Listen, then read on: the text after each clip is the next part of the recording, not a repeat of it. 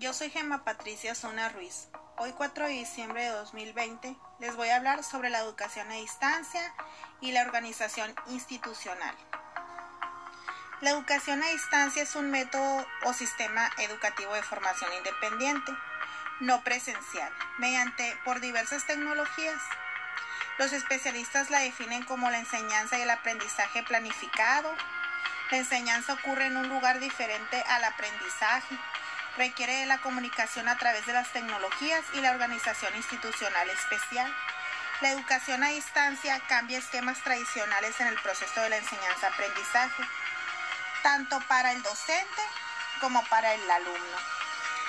No existe una relación directa en tiempo real para que el docente dirige el proceso o el proceso de aprendizaje del estudiante. Es más flexible, no existe coincidencia física en cuanto lugar y al tiempo. Existe mayor independencia y autonomía ¿no? de parte del estudiante y también del docente. Por parte del estudiante, pues se hace un aprendizaje propio y continuo. Se despierta el interés, el compromiso. La educación a distancia adopta diversas eh, peculiaridades en función de la intermediación que se tiene, del tiempo y del canal que se vaya a utilizar. La concepción de la educación a distancia virtual ha cambiado muchas tendencias, ha cambiado mucho lo que viene a ser la innovación educativa, las telecomunicaciones digitales y las tecnologías de la información y la comunicación vaya. con esto nos permitimos mejorar y ser o utilizar de forma más rápidas eh, las herramientas, los aprendizajes o la información.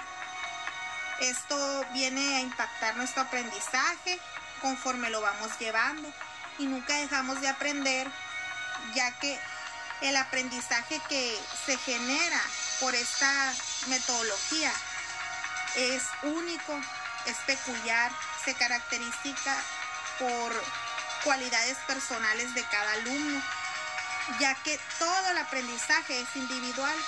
Existe aprendizaje en equipo o colaborativo, pero siempre se resalta la participación del alumno en sí.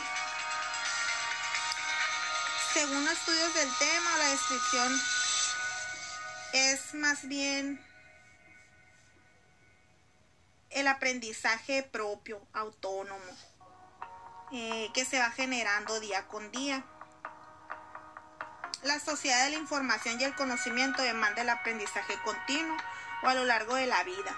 Esto no resulta ajeno a una institución educativa encargada de la formación inicial y la continua de los profesionales en la educación por lo tanto, se impone a una revisión de contenidos curriculares para determinar si los conocimientos, habilidades y destrezas que pretenden desarrollar en el alumno son los que se requieren en la sociedad actual.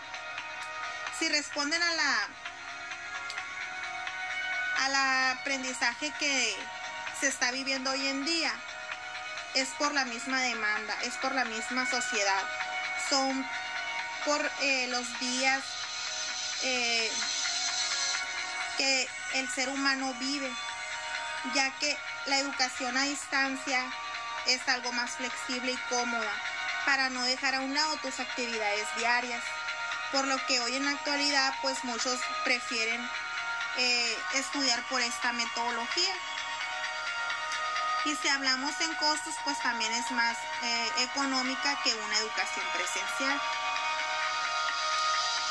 La educación a distancia es promotora de una propuesta didáctica la cual el alumno eh, conlleva y adopta al momento de entrar a esta metodología.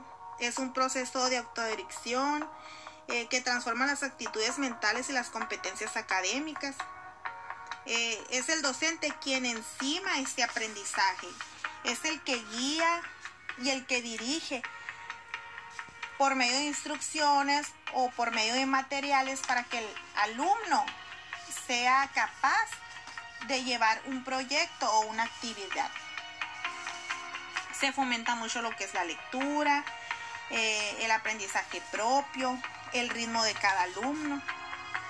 Si todos eh, contextualizamos en un aprendizaje virtual o por medio de la plataforma, se puede decir que es un aprendizaje sano y limpio, propio, ¿no?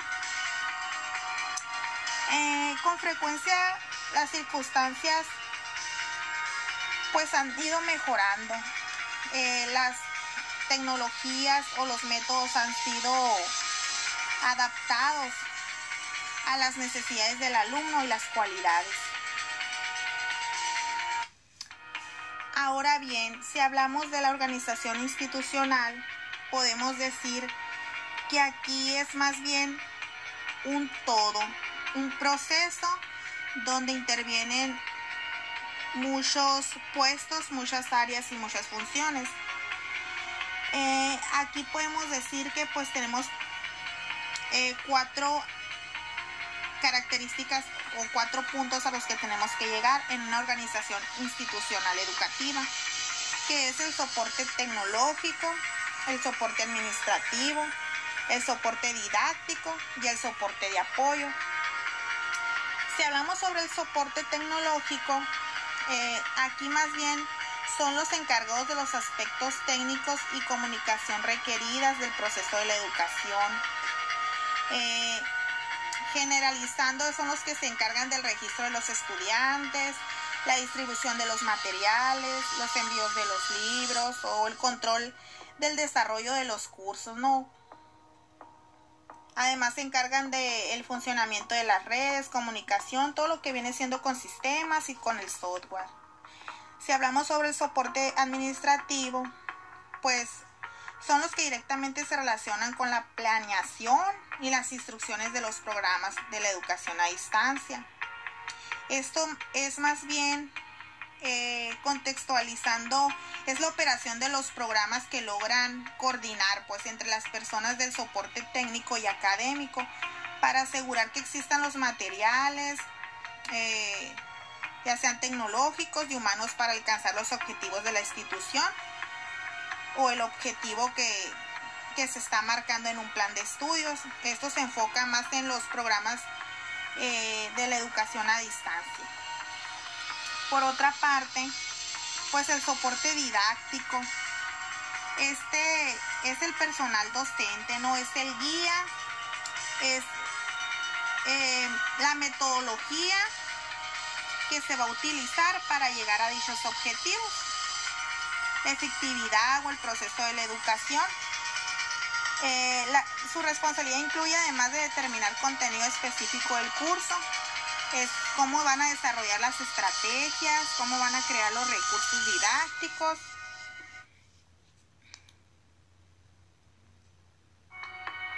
Y la atención, pues que se le va a tener como, como guía directo con el alumno. Eh, ese es el acompañamiento que se tiene que tener mediante los recursos, mediante la plataforma. Es un apoyo plenario. Eh, se tienen que dar los materiales necesarios para que el alumno pueda adquirir un aprendizaje, construya su aprendizaje y quede un aprendizaje significativo. Ahora bien, si hablamos sobre el soporte apoyo, aquí puede entrar lo que es el personal experto o de apoyo para otros equipos de trabajo o para los estudiantes. Eh, podemos decir que también pueden entrar aquí lo que viene siendo lo que es la computadora, una tablet, un teléfono, una herramienta eh, con que el alumno se vaya a apoyar para poder lograr o cubrir los aspectos de la educación a distancia, para poder cumplir con sus compromisos, que es la educación a distancia. Por mi parte ha sido todo. Espero haya quedado clara mi opinión. Nos vemos pronto. Hasta luego.